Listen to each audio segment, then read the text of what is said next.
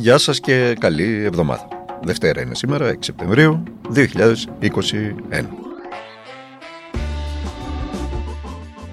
Είμαι ο Δημήτρης Χατζηνικόλας και ακούτε το καθημερινό podcast του Τμήματος Πολιτικών Ειδήσεων του Document.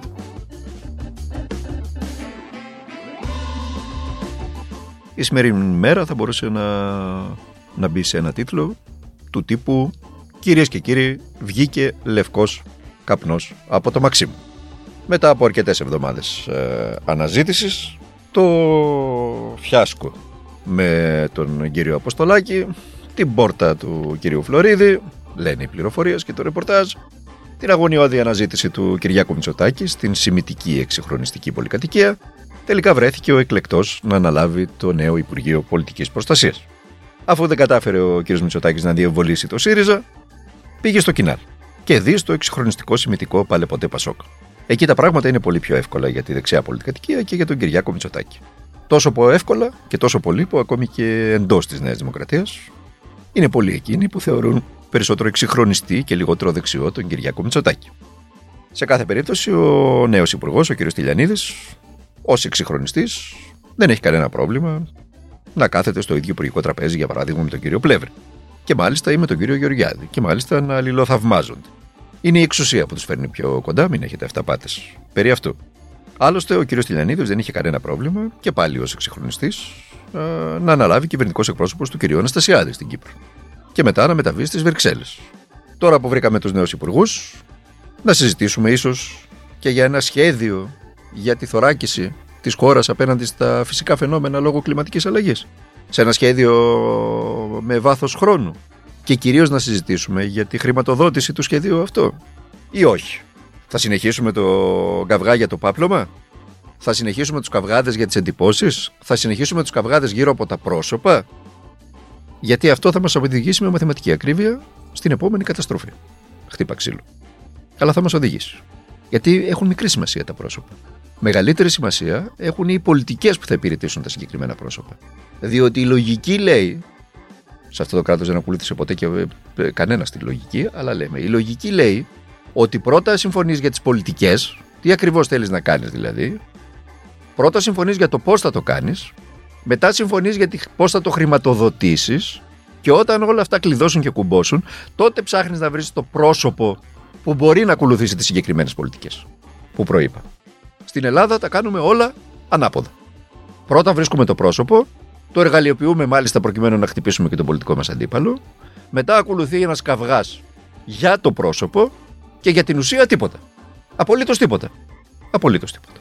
Σε κάθε περίπτωση, για να είμαστε και δίκαιοι και να μας κατηγορήσει κανείς για μονομέρεια, ο νέος υπουργός, ο κ. Τηλιανίδης, στην πρώτη του δήλωση είπε κάτι το οποίο νομίζω ότι είναι αυτονόητο. Το λένε όλες τι ηγεσίες, απλά δεν το κάνουν πράξη ποτέ. Είπε ότι αυτό που προέχει στο θέμα των φυσικών καταστροφών είναι η πρόληψη και η προετοιμασία. Διότι όταν ξεσπάσει μια φωτιά, ή όταν ε, αρχίσουν να κατεβαίνουν τα νερά από το βουνό, είναι λίγο αργά. Για να προλάβεις να κάνεις οτιδήποτε. Α ελπίσουμε ο κ. Τηλιανίδης να είναι ο πρώτος υπουργός που θα μπορέσει να κάνει πράξη το ζητούμενο. Αν και χωρίς σχέδιο και χωρίς συμφωνία για τη χρηματοδότηση, τα πράγματα είναι πολύ δύσκολα. Πάμε τώρα και στο μείζον θέμα της ακρίβειας. Έχει μπει, έχει σκύψει στη ζωή μας τις τελευταίες μέρες. Υπάρχουν και πολλά δημοσιεύματα γι' αυτό. Θα μας απασχολήσει πάρα πολύ το θέμα τον ερχόμενο χειμώνα, να είστε βέβαιοι γι' αυτό. Τα στοιχεία Ελτσεστάτ για τον τιμάριθμο, είναι ο περίφημος δείκτη, ο δείκτη τιμών καταναλωτή, δείχνουν αυξήσεις έως και 20% παρακαλώ μέσα σε ένα χρόνο. Από τον Ιούνιο του 2020 μέχρι τον φετινό Ιούνιο. 20% αυξήσεις σε μέσο ε, όρο. Και έπεται συνέχεια. Μεγαλύτερη ανηφόρα του δείκτη. Συγκεκριμένα, έτσι, δειγματοληπτικά. Αρνί και κατσίκι 17%. Βρόσιμα έλαια, είναι, είναι όλα τα έλαια πλήν του ελαιόλαδου, 15%. Πατάτες 8,6%. Ψάρια 4,1%. Τυριά 2,5%. Ελαιόλαδο 1,3%. Πουλερικά 1,2%. Λαχανικά νοπά 1,2%. Στην κορυφή της πυραμίδας των αντιμήσεων έχουν βρεθεί τα φρούτα. Με την Ερστάτ να έχει προσδιορίσει την αύξηση των τιμών τους για τον Ιούνιο στο 20,4 παρακαλώ. Ο καφές 26 και 59% αύξηση σε σχέση με τον Ιούνιο του 20 πάντοτε, έτσι. Το φωτεινό Ιούνιο. Στη ζάχαρη 16,64. Στο γάλα 20%. Για να έχετε ένα παράδειγμα για το πώς ανεβαίνουν οι διεθνείς τιμές, να σας πω ότι δύο παγκόσμιοι σιτοβολώνες του πλανήτη, η Ρωσία και ο Καναδάς έχουν υποστεί τεράστια ζημιά από κλιματικά φαινόμενα. Να την πάλι εδώ η κλιματική αλλαγή. με αποτέλεσμα να εμφανίζουν μειωμένη παραγωγή.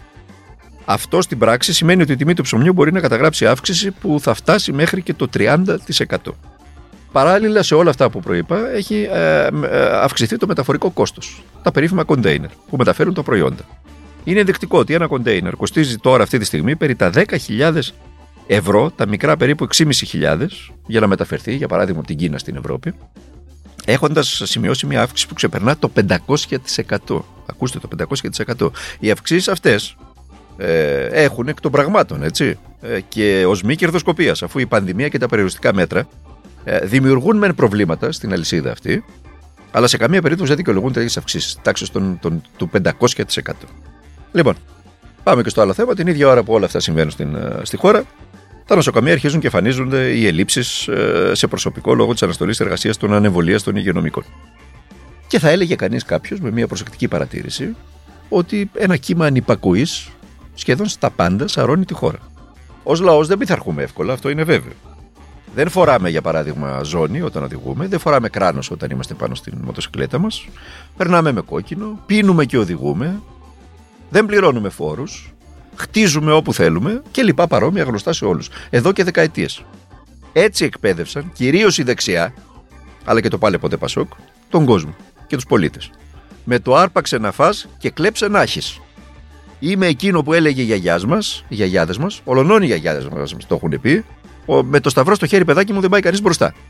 Μισούμε το κράτος και το δείχνουμε δια τη ανυπακοή. Γιατί είναι ένα κράτος εχθρικό με τους πολίτες, μιζαδόρικο, βαθύτατα αναξιοκρατικό και διεφθαρμένο. Όπου οι μεγαλόσχημοι περνάνε από την τρύπα της βελόνας και οι χτωφοδιάβολοι ανεβαίνουν βουνό στην καθημερινότητά τους. Απέναντι σε ένα τέτοιο κράτος, ο πολίτης επιλέγει την αντίσταση. Ακόμα και σε θέματα που η συμμόρφωσή του μοιάζει ή θα έπρεπε να είναι κάτι παραπάνω από αυτονόητη. Όπως για παράδειγμα οι εμβολιασμοί. Στην ημεδαπή πάντως όλα τα παραπάνω είναι ανθιπολεπτομέρειε. Ούτε τα συζητάμε, ούτε βρίσκονται στη σφαίρα του, του, του, του διαλόγου, ούτε τίποτα. Δεν είναι πρόβλημα. Εμείς αμέριμνοι συνεχίζουμε. Εδώ στην ημεδαπή, οι εθνικοκαλπάζοντες που μας κυβερνούν ανησυχούν για την ασύμετρη απειλή στα σύνορα από τους Αφγανούς πρόσφυγες και βάζουν τα ραφάλ που τα χρυσοπληρώνουμε να πετούν πάνω από το κεφάλι μας πρωί-πρωί, διότι τι να κάνουμε, αυτό είναι το πρόβλημα. Έτσι και έτσι ο πολίτη νιώθει ασφάλεια. Μπορεί να πληρώνουμε τη βενζίνη και το ρεύμα κούκο Σαϊδόνι, μπορεί να έχουμε από τους χαμηλότερους μισθούς στην Ευρώπη, μπορεί τα παιδιά μας να πάνε σχολείο τη Δευτέρα όπως ακριβώς έκλεισαν τα σχολεία, χωρίς κανένα δηλαδή μέτρο, μόνο με τα τεστ και τους εμβολιασμούς, αλλά έχουμε αεροπλάνο και έχουμε και τείχος στον Εύρο. Έτσι. Στα 24 χιλιόμετρα από τα 200 που είναι τα σύνορά μας. Για να μην ξεχνιόμαστε. Η κυβέρνηση ετοίμασε με σύνεση και σοβαρότητα όλο το πλαίσιο για την επαλειτουργία της διαζώσης εκπαίδευσης σε όλες τις βαθμίδες. Επαναλαμβάνω όμως, η επιτυχία του εγχειρήματος θα κριθεί από το αν η εκπαιδευτική κοινότητα, οι φοιτητές, οι μαθητές και οι γονείς τους ανταποκριθούν εν συνόλο στα μέτρα και στα πρωτόκολλα που μας υποδεικνύουν οι ειδικοί. Με άμεσα διαθέσιμα, ασφαλή εμβόλια και με μέτρα καθημερινής προστασίας, μπορούμε να προσφέρουμε στην νεολαία μας το μέγιστο δώρο. Τη μόρφωση, τους φίλους τους, τη ζωή τους, στην πληρότητά τους. Στους δύσκολους καιρούς που ζούμε, είμαστε υποχρεωμένοι να διαλέξουμε το σωστό. Αυτός που ακούσατε ήταν ο κυβερνητικός εκπρόσωπος, ο κ. Οικονόμου. Ποιο ήταν το πλαίσιο που ακούσατε να λέει, έτσι; Οι εμβολιασμοί και οι μάσκες. Αυτό είναι το πλαίσιο της κυβέρνησης για τα σχολεία. Έτσι το επεξεργάστηκε, είπε ο κ. Οικονόμου, πάρα πολύ σοβαρά και προηγήθηκε και μια έτσι, πολύ κοπιώδης προσπάθεια για να αποφασίσουν οι κυβέρνηση ότι θα ανοίξουν τα σχολεία όπως ακριβώς έκλεισαν. Με μόνη διαφορά ότι ανοίξαν τους εμβολιασμούς από 12 μέχρι 17, συνεπώς οι μαθητές του γυμνασίου και του λυκείου θα είναι εμβολιασμένοι. Σας βεβαιώ ότι είναι απειροελάχιστα τα παιδιά που έχουν εμβολιαστεί απειροελάχιστα και ε, θα φοράνε πάλι τις μάσκες και όσα δεν έχουν εμβολιαστεί θα κάνουν ε, μόνοι τους τα δύο περίφημα self-test τα οποία θα παίρνουν από τα φαρμακεία δωρεάν και θα τα κάνουν ε, μέσα στην εβδομάδα δύο τεστ. Έτσι, με την όποια αξιοπιστία έχουν αυτά τα τεστ. Όταν ε, μάλιστα ε, εμφανίζεται κρούσμα, ακούστε την κυρία Κυραμέως να σας λέει τι ακριβώς θα κάνουμε. Πώς θα ξεκινήσει η σχολική Ξεκινάμε την ερχόμενη Δευτέρα. Όλα τα σχολεία της χώρας μας διαζώσεις. Απόλυτη προτεραιότητα της κυβέρνησης είναι τα σχολεία μας φέτος και όχι μόνο τα σχολεία μας. Γενικώς οι εκπαιδευτικές δομές να λειτουργήσουν διαζώσεις, προκειμένου να μπορεί κανείς να είναι στο σχολείο, είτε μιλάμε για εκπαιδευτικούς είτε μαθητές, θα πρέπει είτε να είναι πλήρως εμβολιασμένος με τις δύο δόσεις, είτε να έχει πιστοποιητικό νόσης τελευταίου εξαμήνου. Διαφορετικά, Για τους μεν καθηγητές εκπαιδευτικούς θα πρέπει να γίνονται δύο εργαστηριακά τεστ την εβδομάδα με δική τους ευθύνη και δικό τους κόστος. Εργαστηριακά εννοείται rapid PCR. Σωστά. Σωστά. Για τους μαθητές τους ανεμβολίας τους, δύο self-test την εβδομάδα που θα δίνονται δωρεάν.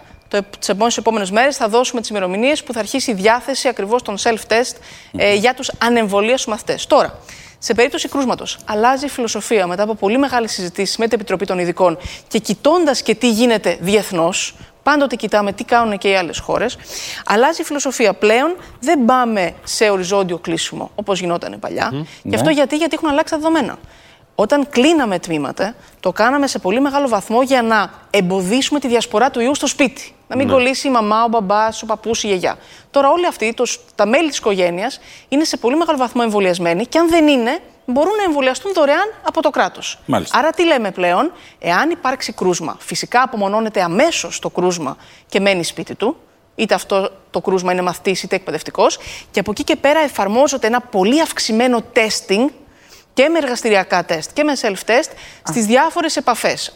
Καταλάβατε; Καταλάβατε κάτι από τα όσα είπε η κυρία Κεραμέως; Αν δεν καταλάβατε θα σας το πω εγώ αμέσως. Σπάνια μια πολιτική ηγεσία χρειάστηκε δύο ολόκληρα λεπτά για να εξηγήσει ότι δεν πήρε κανένα απολύτως μέτρο για το άνοιγμα των σχολείων. Εκτός των εμβολίων που πρέπει να κάνουν οι εκπαιδευτικοί και των τεστ που πρέπει να κάνουν όλοι οι εκπαιδευτικοί και μαθητές που παραμένουν ανεμβολίαστοι. Αυτά είναι τα μέτρα που, θα, που μας είπε η κυρία Κεραμέο. Τίποτα άλλο δεν μας είπε. Απολύτως τίποτα. Άλλαξε το δόγμα, άλλαξε ο Μανολιός και έβαλε τα ρούχα του αλλιώς. Τι δόγμα άλλαξε, ποιο δόγμα άλλαξε; Το μόνο που άλλαξε από τότε που κλείσαν τα σχολεία για τις θερινές διακοπές είναι το γεγονός ότι άνοιξε ο εμβολιασμός για τα παιδιά από 12 μέχρι 17. Και φυσικά, σας ξαναλέω, δεν έχω στοιχεία, δεν θέλω να μιλήσω χωρίς στοιχεία, αλλά η λογική με την έκταση του αντιβολιστικού κινήματος στην Ελλάδα, η λογική λέει ότι το ποσοστό των παιδιών που εμβολιάστηκαν δεν πρέπει να ξεπερνάει ούτε το 10%. Μακάρι να βγω ψεύτης και να έχει εμβολιαστεί το 100% των παιδιών. Μεταξύ 12 και 17. Υπό αυτές τις συνθήκες θα πάνε στις ίδιες αίθουσες, 22 με 24 παιδιά μέσα σε μία κλειστή αίθουσα, με μόνο ε, εξαρισμό τα ανοιχτά παράθυρα. Έρχεται χειμώνας και θα κλείσουν και αυτά.